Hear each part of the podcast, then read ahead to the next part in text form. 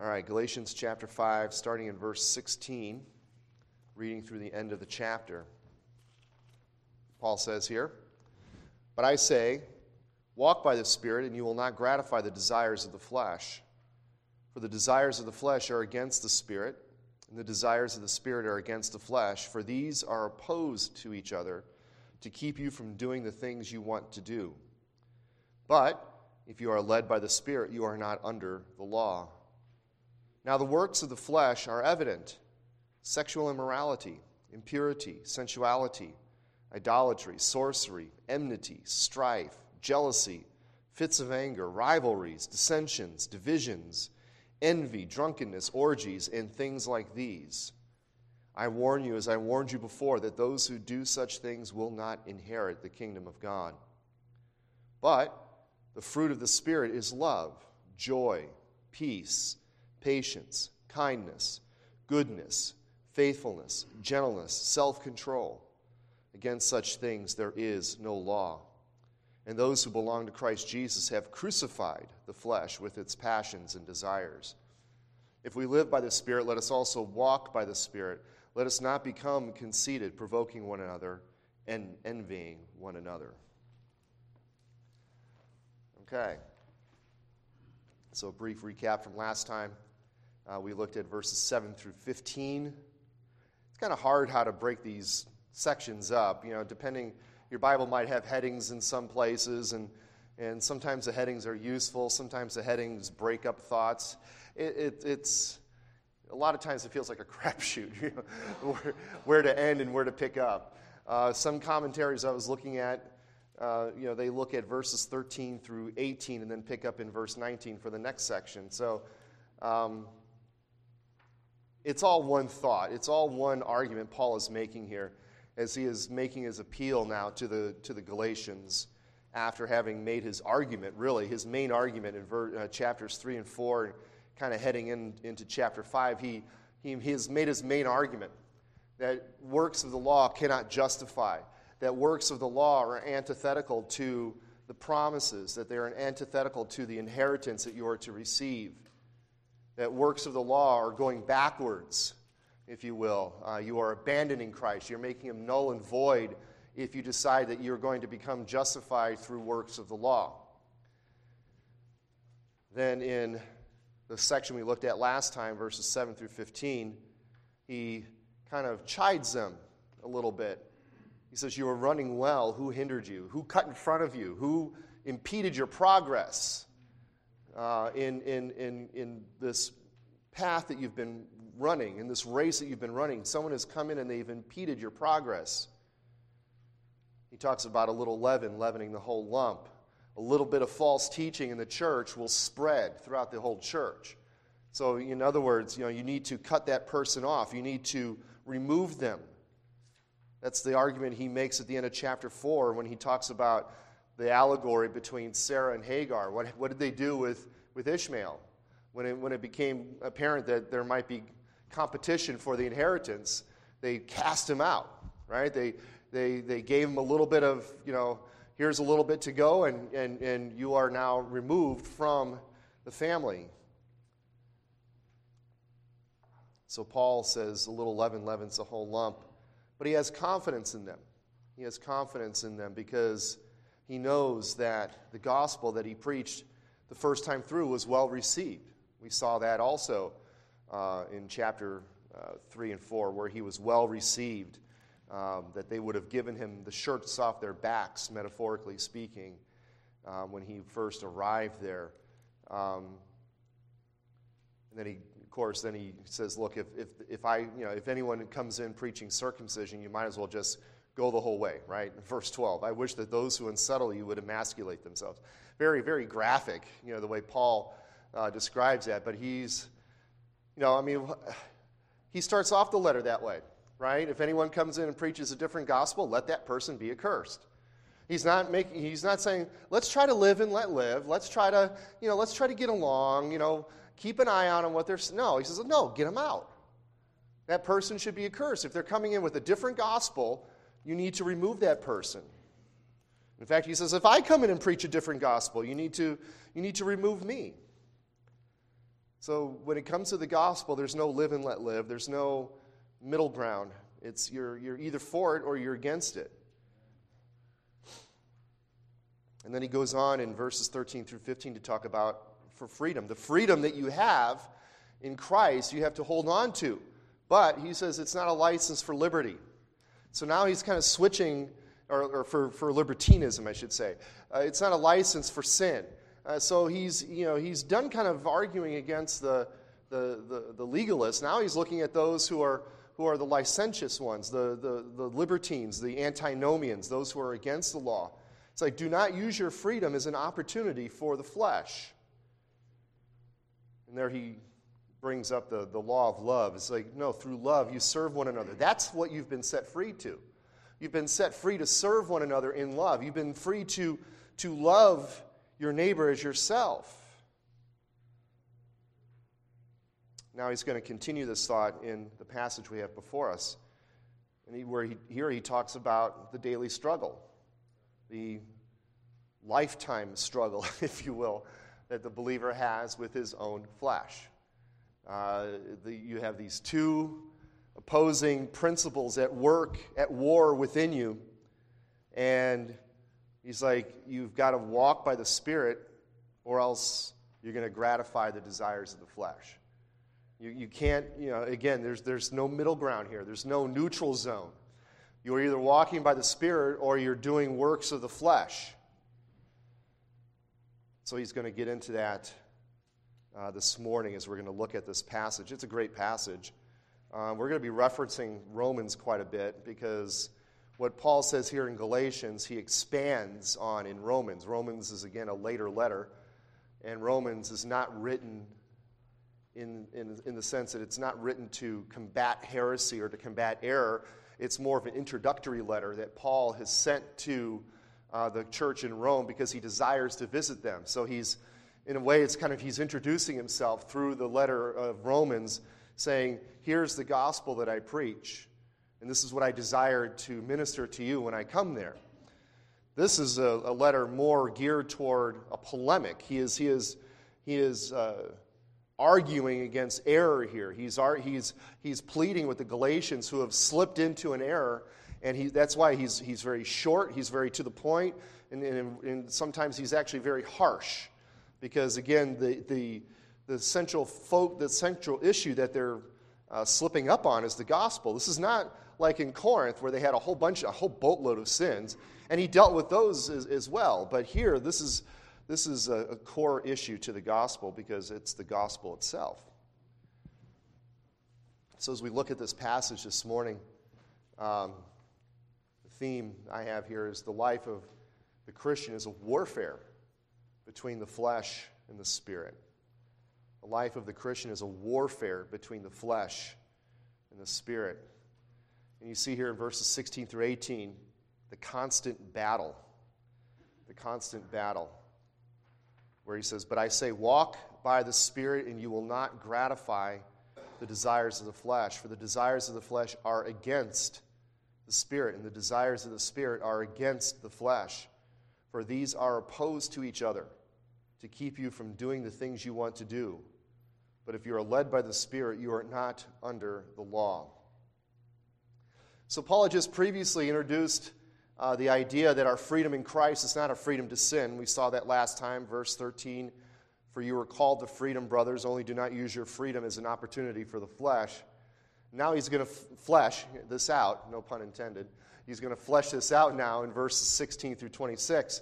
And he begins in verse 16 with the imperative that we are to walk by the Spirit. If, but I say, walk by the Spirit, and you will not gratify. That, I'm not sure that doesn't seem like the best translation there. Um, what's that? That's a better translation. Fulfill. Uh, the word is teleo. It means essentially to sort of complete, to accomplish. Uh, you will not fulfill the desires of the flesh. Um, so walk by the Spirit, and you will not fulfill or complete the desires of the flesh. Now, if you were with us through Romans, and, and even some in some cases through Corinthians, but really in Romans, what we see here now, again, is this dichotomy that Paul uh, presents between the flesh and the spirit. This is a big theme in Paul's writings the flesh and the spirit.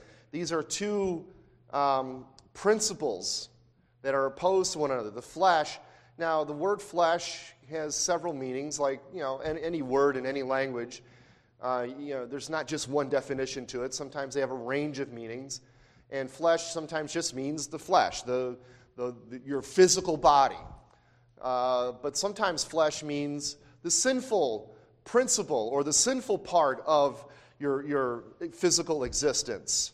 And that's kind of what Paul is using this phrase here, the flesh, for. It's the sinful principle that is at work in you, it is that thing that is corrupted in you because of the fall.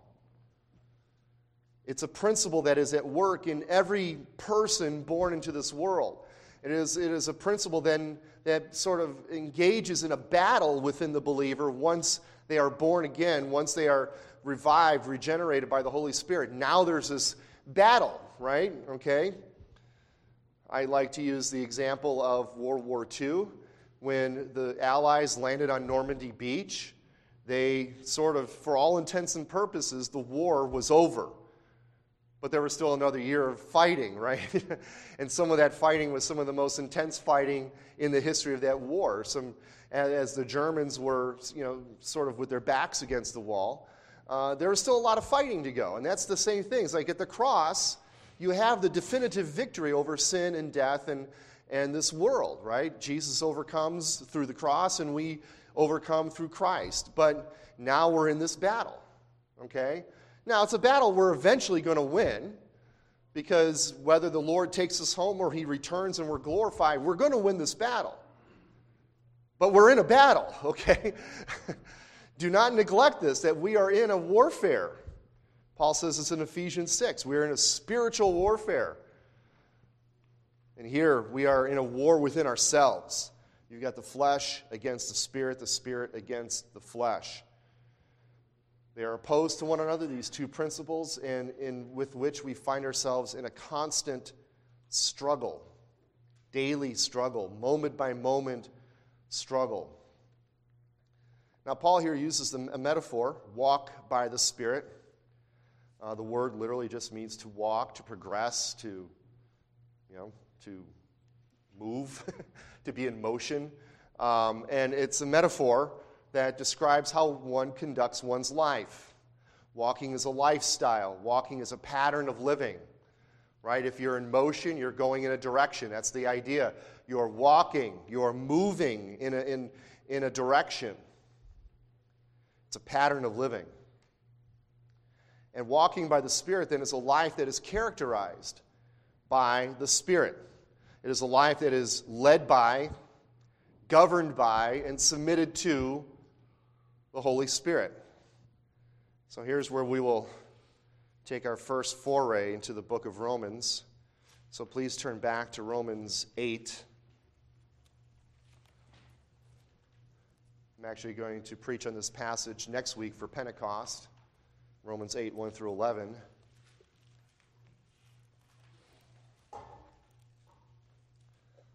But I'm going to be looking at verses 4 through 8 4 through 8 of Romans 8.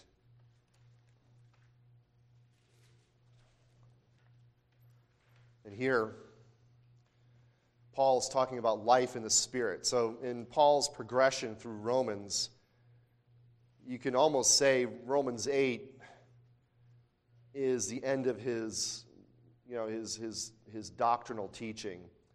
Then he goes, you know, Romans 9 through 11 is a bit of an excursus. And then he goes into the practical section starting in, in chapter 12. But really, Romans 8 kind of concludes the argument that he, he has been making since middle of chapter 1, where you know, the, we, we are, you know, the wrath of God is being revealed against our sin. No one is righteous, but a righteousness of God appears apart from the law in Christ Jesus. Then he shows how Abraham was justified by faith. He shows how we have peace through God, with God through faith. He shows how, because of our justification, we are dead to sin and alive to God. Romans 7, again, there, that talks about the battle. But then he talks about now life in the Spirit in chapter 8 and in verse 4. Um, I'll start in verse 3. middle of the sentence. I hate middle of the sentence verses. Um, For God has done what the law, weakened by the flesh, could not do. Now, again, that comes right out of Galatians as well, right? Where he says, you know, the law, you cannot be justified by the law. And here Paul says, why? Because the law is weakened by your flesh. In your flesh, you can't keep it. The law requires 100% uh, uh, success rate, and because of our flesh, the law, in a sense, becomes weakened. It, it, cannot, it cannot do what it intended to do.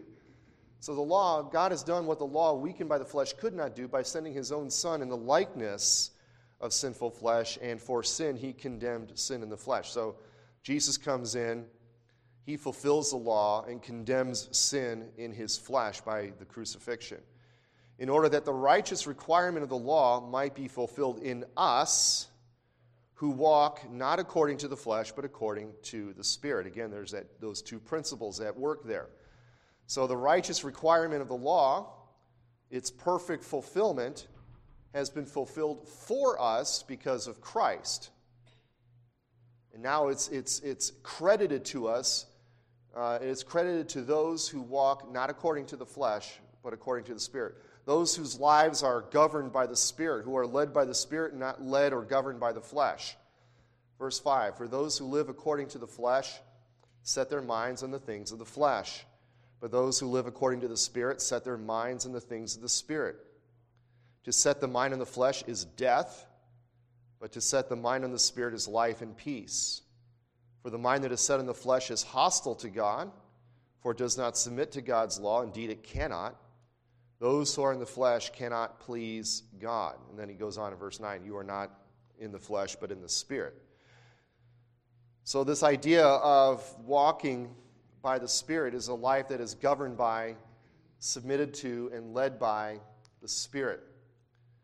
And I think what Paul is getting at here, of course, is that our sanctification, as much as our justification, is a work of faith, not of the flesh. You cannot sanctify yourself by the flesh. You cannot do works that then make you holy. Okay? It is the Spirit working in and through you to bear fruit. We'll get to that in a moment. But you won't be sanctified by following rules. You won't be sanctified by following a checklist. You're sanctified by following the Spirit, walking by the Spirit. It is not a work of the flesh. And then it says, in such a person, the one who walks by the Spirit, they will not fulfill the desires of the flesh. They will not be completed. They will not be accomplished. The more you are led by the Spirit, the less you are accomplishing the works of the flesh. You are, you are, as we will see later, you are mortifying the flesh. You are crucifying the flesh. So then, playing off that, Paul highlights the battle uh, within in verse 17. I said verse 7, it should be verse 17. Don't, want, don't follow my notes. Uh, verse 17 For the desires of the flesh are against the spirit, and the desires of the spirit are against the flesh. For these are opposed to each other to keep you from doing the things you want to do. The flesh desires or lusts against the spirit and vice versa, keeping us from doing the things that we want. Now, couple of things we could say about this. First, the battle is real. the battle within is real. You cannot deny it. You cannot, and, and if you think you're not in a battle, you might be a casualty of the battle. Uh, you are in a battle. As long as we're in the flesh, we're going to battle the flesh. As long as this body that we reside in, that we live in, has not been glorified, we are going to be struggling with the flesh. The flesh is essentially a doorway for sin to come in, for Satan to attack us, and the world to afflict us. And this battle only takes place in a Christian. Okay? The unbeliever is not worried about struggling against the flesh. They, they are indulging the flesh. Now, you might have some who are, you know, ascetics or who are very disciplined or, you know, maybe they're very stoic in their way of living. But again, they're not doing it for the glory of God. They're doing it for their own glory. So again, in denying the flesh, they're kind of feeding the flesh anyway. Martin Luther is the one who coined the phrase that the Christian I'm going to use the fancy Latin. I'll translate it, but it's a chance, it's an opportunity to use fancy Latin words. The Christian is simul justus and peccator. So the Christian is simultaneously justified and sinner. Okay? Now you're like, uh, what does that mean? Well, he means exactly that. That though you are declared righteous by faith, right? Remember, justification is a declaration, it is God declaring by faith that you are righteous. You are not inherently righteous, you are declared righteous by faith. And the reason he could do that is because Christ has fulfilled the law on your behalf. So then, through faith, he can declare you righteous. But at the same time, you're still trapped in this flesh that is susceptible to sin. So you're at the same time a sinner, yet justified. Okay? Now you will once you know once you, you're glorified, you don't have to worry about you. Then you'll just be justified. You'll be righteous. There will be no sinning part of you anymore because your body will be uh, spiritually fit for the kingdom. But until that time, we are struggling. And this also should be an argument against those who teach perfectionism, that somehow you can, in this life, combat and defeat sin completely. That is also a lie. This battle within uh, belies that, I think. Now, sin should not cause us to doubt. Uh, it, it, sin is just a reality in the believer. The struggle with sin is a reality in the believer. Do not let it cause you to doubt. God is not surprised when you fail, okay? Jesus is not, oh, I didn't, I didn't think you'd do that today. No, no. He, he knows this. He knows the struggle. That's why he came and did what he did. The struggle is evidence of the Spirit's work. Again, you don't see the struggle in the unbeliever. They're not struggling with this. Satan doesn't have to worry about trying to, to cause doubt, they're already in his camp. This struggle is only something that is happening because you are now alive to it. The Spirit has brought new life to you, and now you see your sin for what it is. And then you struggle against it. And then you are, you are uh, downhearted when, when you fall into sin. You, you are, you are, you know, it causes grief in your heart when you disappoint God, when you fall into sin, because you know that's not what you're supposed to do. You know, again, Romans 7. We, we know this passage. We looked at this before as well. But again, he highlights this and, and, and goes into more detail in this as well.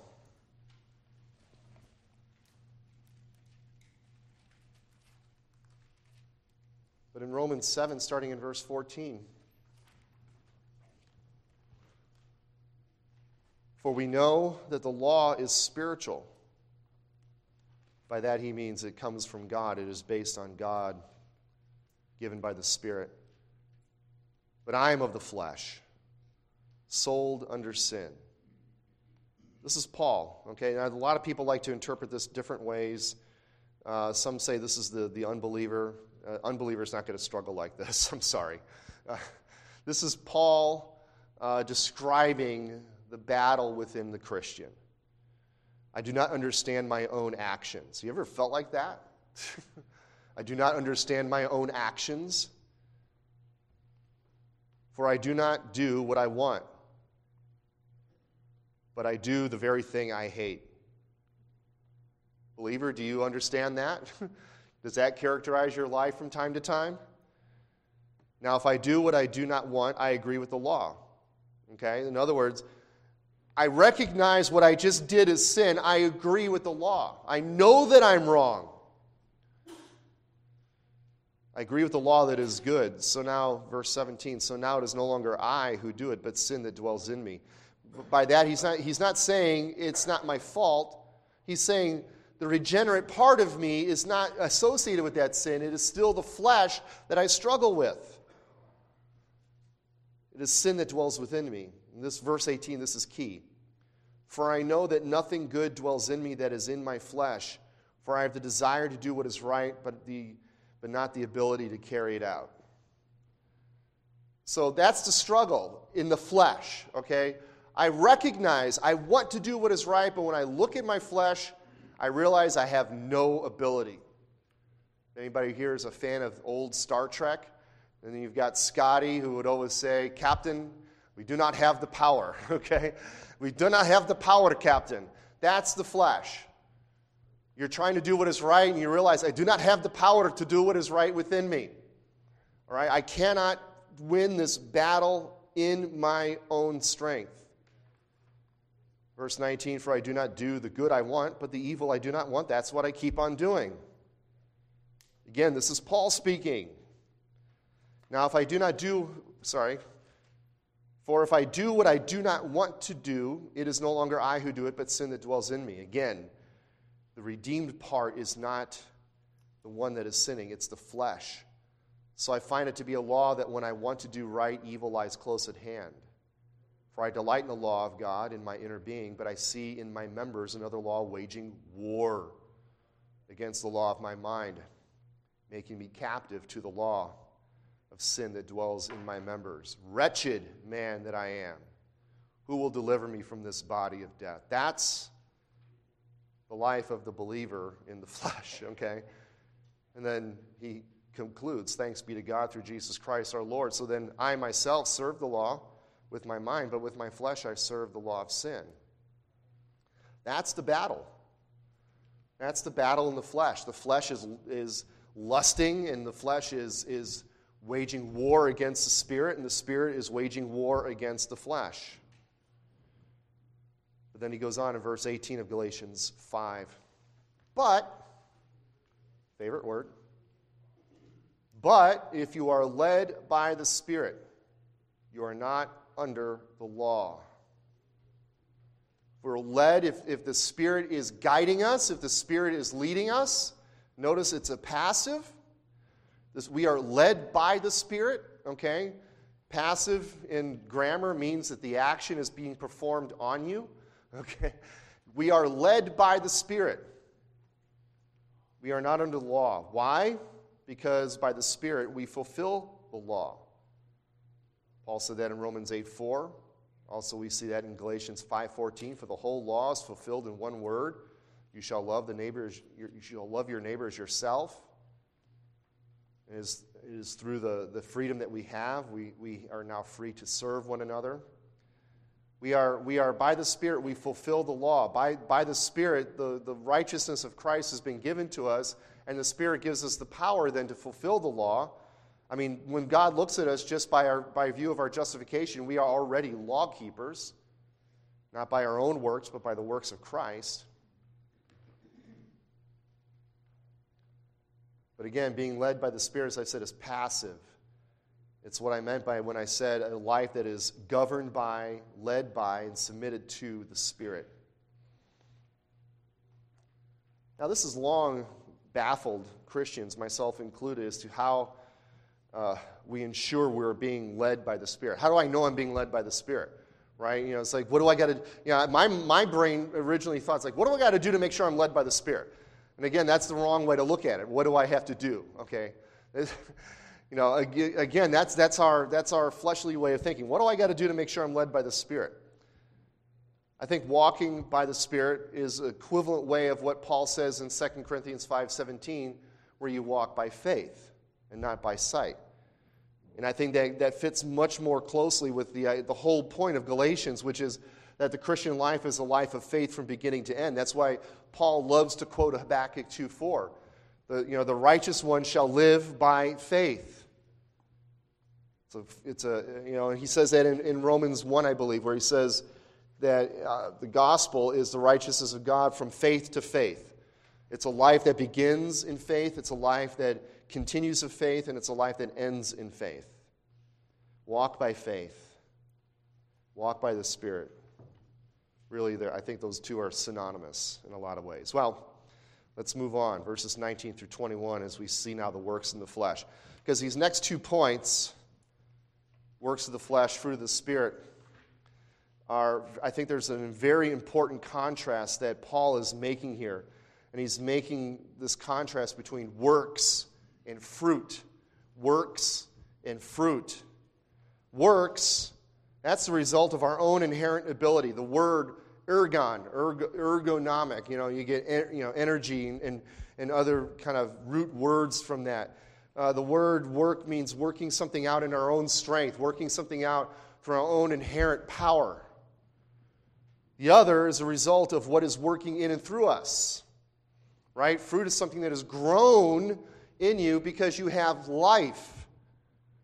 You don't grow the fruit, the fruit is grown in you, and it's grown in you because you have life in you now. You are you have that vital organic connection to the true vine, Jesus Christ, and then you will bear fruit. So, works, our own strength, fruit, what has grown in us. Think about what we saw uh, again at the end of Romans or Galatians 4. This, this uh, an analogy, this allegory between Sarah and Hagar. Notice, if you remember that allegory, what was the, the, the main part of what Paul was trying to say? Was, it says, what does Hagar and Ishmael represent? Well, that represents works of the flesh. That represents what happens when you try to take God's promise and accomplish it in your own strength. Right? You're not trusting in the promise of God to give you a child. You're saying, okay, God promised me a child. Now I got to get busy and try to make a child. All right, Sarah, you're, you're barren. Uh, we're going to have to go now. Says, well, okay, take my, my servant. All right, we're going to work. We're going to do this. And exactly what happens is you produce a child of the flesh, a slave child, as Paul calls it here. He is the slave child. The child of promise is the one that comes not from your own efforts. Right? It was through the promise of God. Now, again, it wasn't, a, it wasn't a miracle birth, it wasn't a virgin birth, but it was something that only God can open up the womb of Sarah and let her give birth. He said, You will have a child by your wife Sarah, not by Hagar. It's the same thing here. Works is what we do, fruit is what is done in and through us. So he says here the works of the flesh are evident, they're manifest, they are, they are what comes naturally through our own works. And what are they? Well, there's a list here. It's a kind of a very gross list, right? Sexual immorality, that's the word porneia. You get pornography from that. Impurity or uncleanness, sensuality, idolatry, sorcery. Oddly enough, the word sorcery in the Greek is pharmakeia, pharmaceutical. um, enmity, strife, jealousy, fits of anger, rivalries, dissensions, divisions, envy, drunkenness, orgies, and, and then he says, and things like these. In other words, the list is not exhaustive. Paul could have kept going. He probably could have kept going for another chapter or two of works of the flesh. He says, it's like these things and other things like them. Now, I'm not going to spend the time, you know, you read commentaries and you read all these things and they go through and they define each one of these. I think most of them are pretty self explanatory. Sexual immorality, right? Any kind of sexual relationship outside of God's ordained uh, vehicle for sexual relationships, which is marriage.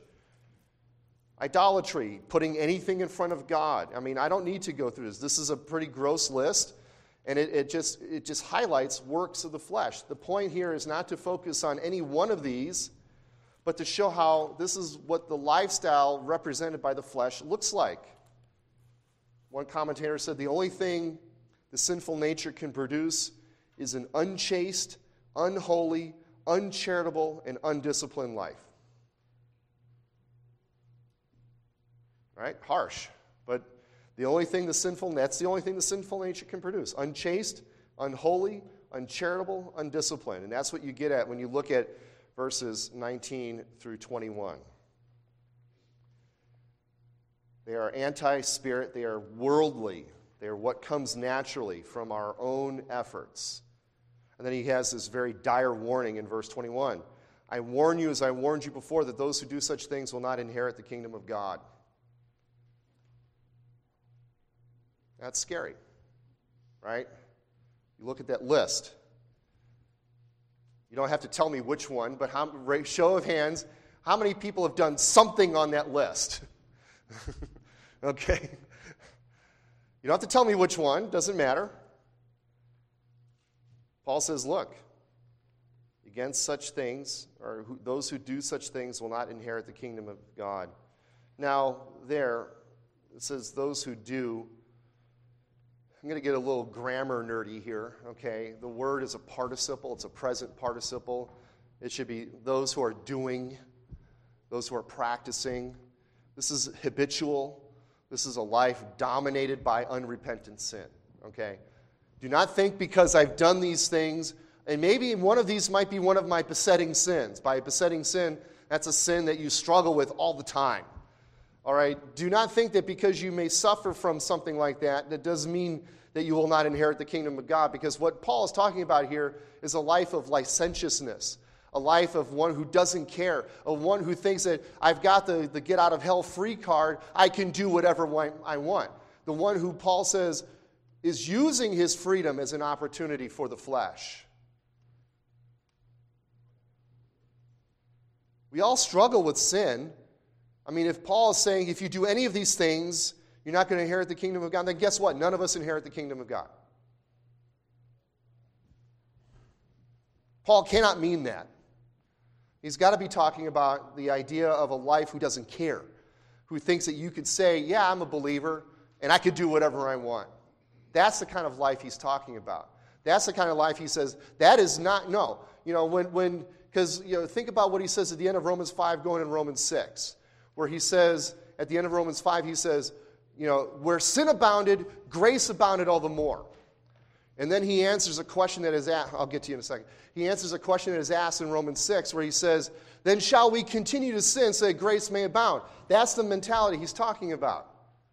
The one who thinks, I can sin and then grace will just keep covering my sin. And Paul says, No. No, that is, that is not the way a Christian thinks. One who has been regenerated does not think that way. Okay, what, what was your.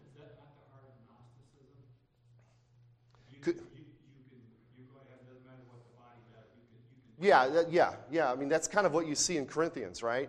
So uh, when we were going through 1 Corinthians, they thought body doesn't matter. So I, I, can, I can, you know, that was the thing in, in 1 Corinthians 5 where uh, you had people going into the, or 6, I'm sorry, 1 uh, Corinthians 6, where you had people going into the, the, the temple prostitutes and committing all kinds of things. It's, it's just the body. The body doesn't matter. Paul says, no, your body's a temple. Your body is a dwelling place of the Holy Spirit. Same, same mentality here. The kingdom of God is a spiritual kingdom and cannot include anything that is of the flesh or anything that is of this current age. And I think what Paul is saying here is like works, whether they're of the law or of the flesh, cannot save. Now, it's an important warning. We should not take it lightly, nor should we allow this to shatter our assurance of salvation. Again, Paul is saying, look, this is a struggle that each believer has. This is warring within you.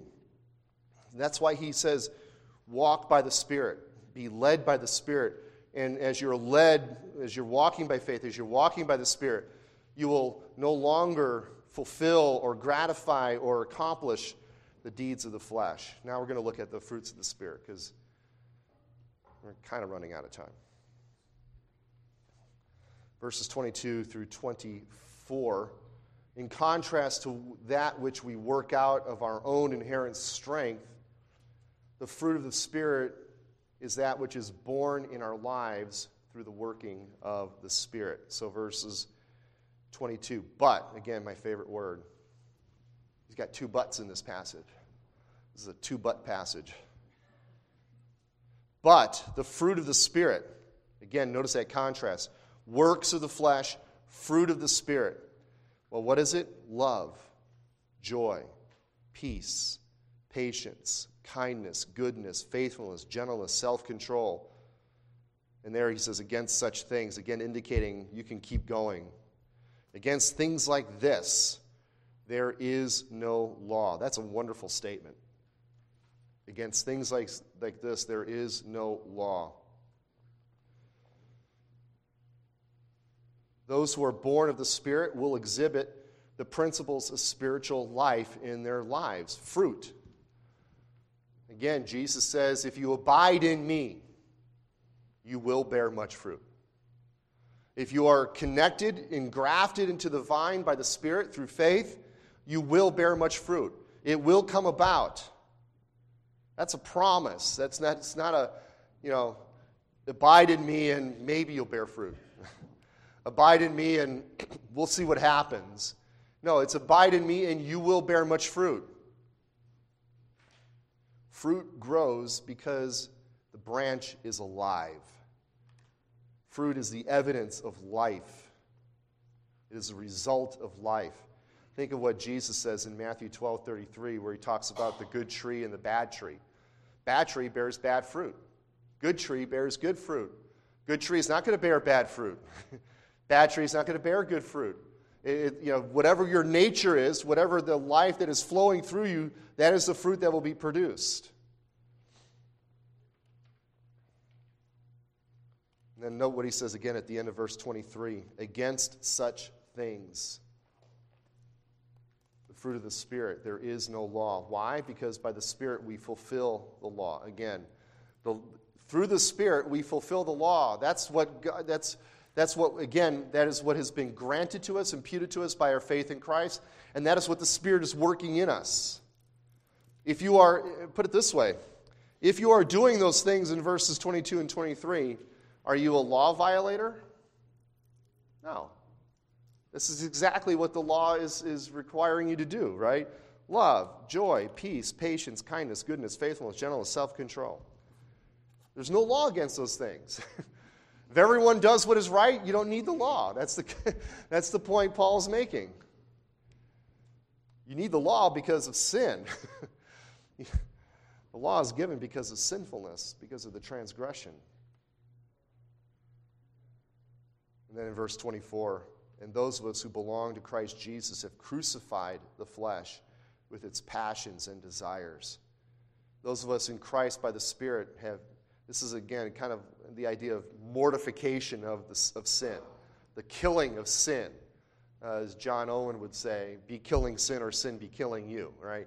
Um, this is the idea of putting it to death. This is that warfare again. You don't tolerate this. You don't just kind of let it go on in your life. You, you got to put it to death. You got to crucify it, right? What does he say in Galatians 2:20? I have been crucified with Christ. It is no longer I who live, but Christ who lives in me. In the life I now live in the flesh, I live by faith in the Son of God who loved me and gave himself for me. That's, that's in a nutshell the Christian life. The old you is crucified, the old you is being put to death through faith. The new you, even though you live in the flesh, the new you is guided by this life in Christ. You, it's a life by faith in the Son of God who loves you and, and, and, and cares for you. Uh, you don't need to turn there, but I love what Paul says in Romans 13 14. This is, this is one of St. Augustine's favorite passages. right? Put on the Lord Jesus Christ and make no provision for the flesh to gratify its desires. Put on the Lord Jesus Christ like a cloak and make no provision. Starve the flesh. That's kind of what he's saying. Don't feed the flesh. When I say that the life is a life, the Christian life is a life by faith, it doesn't mean that we are passive in it. It just means that we are led by the Spirit. And sometimes you have to do practical things to starve the flesh. If you have a besetting sin, whatever that besetting sin may be, take steps, practical steps to avoid the, the pitfalls of that sin. Um, you know, I can, I can go into examples and details, but I think you know what I'm talking about. Do not be discouraged by what you may seem to think is a lack of fruit in your life. We're not called to be fruit inspectors. I'm not called to look at you and examine you and see the fruit that you're growing and saying, well, that one looks kind of sickly there. Uh, you know, this branch, eh, kind of bare there. No, fruit is produced by virtue of our union with Christ. Walk by the Spirit, walk by faith. Put on the Lord Jesus Christ and do not gratify, do not make provision for the flesh. Paul concludes, so I have to conclude, with an epilogue in verses 25 and 26. If we're led by the Spirit, let us also walk by the Spirit. Let us not become conceited, provoking one another, envying one another. Really, that, that should be translated kind of keep in step with the Spirit or conform or follow the Spirit. Uh, if we live by the Spirit, let us follow the Spirit. Let us be led by the Spirit. Let us keep in step with the Spirit. It's kind of the contrast to what he says in Galatians 3 3. Are you foolish, having begun by the Spirit, now being perfected by the flesh? No, you're going to be perfected by the Spirit. You're led by the Spirit.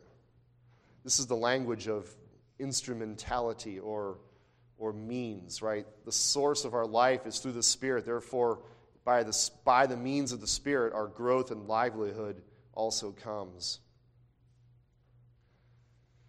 So, this is a great passage, I think, that highlights the already not yet of the Christian life. We are saved, we are being saved, okay? And then we will be saved. we are saved through our justification. There's nothing more that needs to happen for us to enter into heaven. We are justified. Just like the thief on the cross, he can, you know, he can say, I'm here because Jesus said I can be here. yeah. You know, if you looked at the thief of the cross's life, I, the thief on the cross's life, I don't know what kind of fruit you might see other than the fruit of his belief at the very end, okay? Um, but then we are being saved. The Spirit is working in us to combat the flesh so that we no longer gratify its desires. And then we will be saved when Christ returns and we are all glorified in the twinkling of an eye. There's always going to be a struggle with the flesh and works of the flesh. Do not be discouraged. When you fail, not if you fail, when you fail, run to the throne of grace. Run to God's throne of grace. Seek the grace that He desires to give because God gives grace liberally. God wants to forgive. God is slow to anger and He's quick to forgive. He abounds in steadfast love and, and faithfulness. It's Satan who wants to keep you from going to the throne of grace. It's Satan that works the shame in your hearts that says, I'm, I'm, I'm wretched. I, sh- I, I can't go to God like this.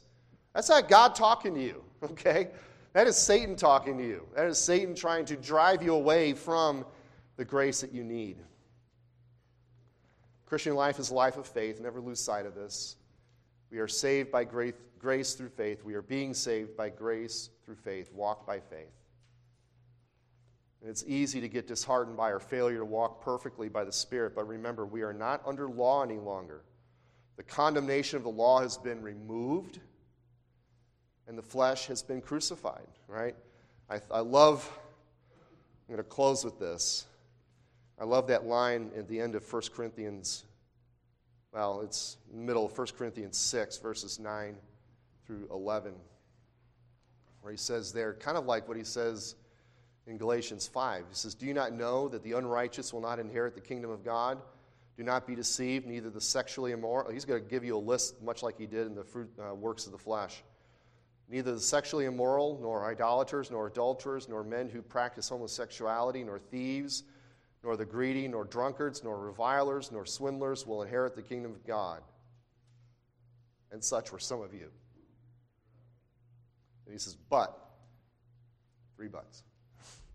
But you were washed. You were sanctified. You were justified in the name of Jesus Christ our Lord and by the Spirit of our God. That's the truth, okay? We were all those things. We were many of those things.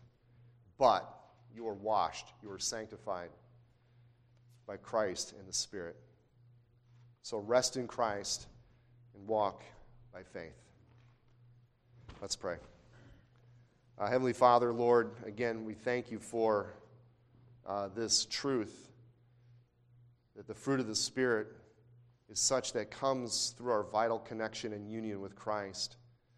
We pray, Lord, that you will help us to crucify the flesh so we will no longer give in to the works of the flesh. Help us, Lord, in our daily struggle with sin. Help us in our battle with the flesh. And when we fail, Lord, help us to run to your throne of grace.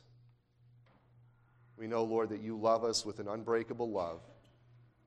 Help us then to show that love to one another and to the world. We pray this all in Jesus' name.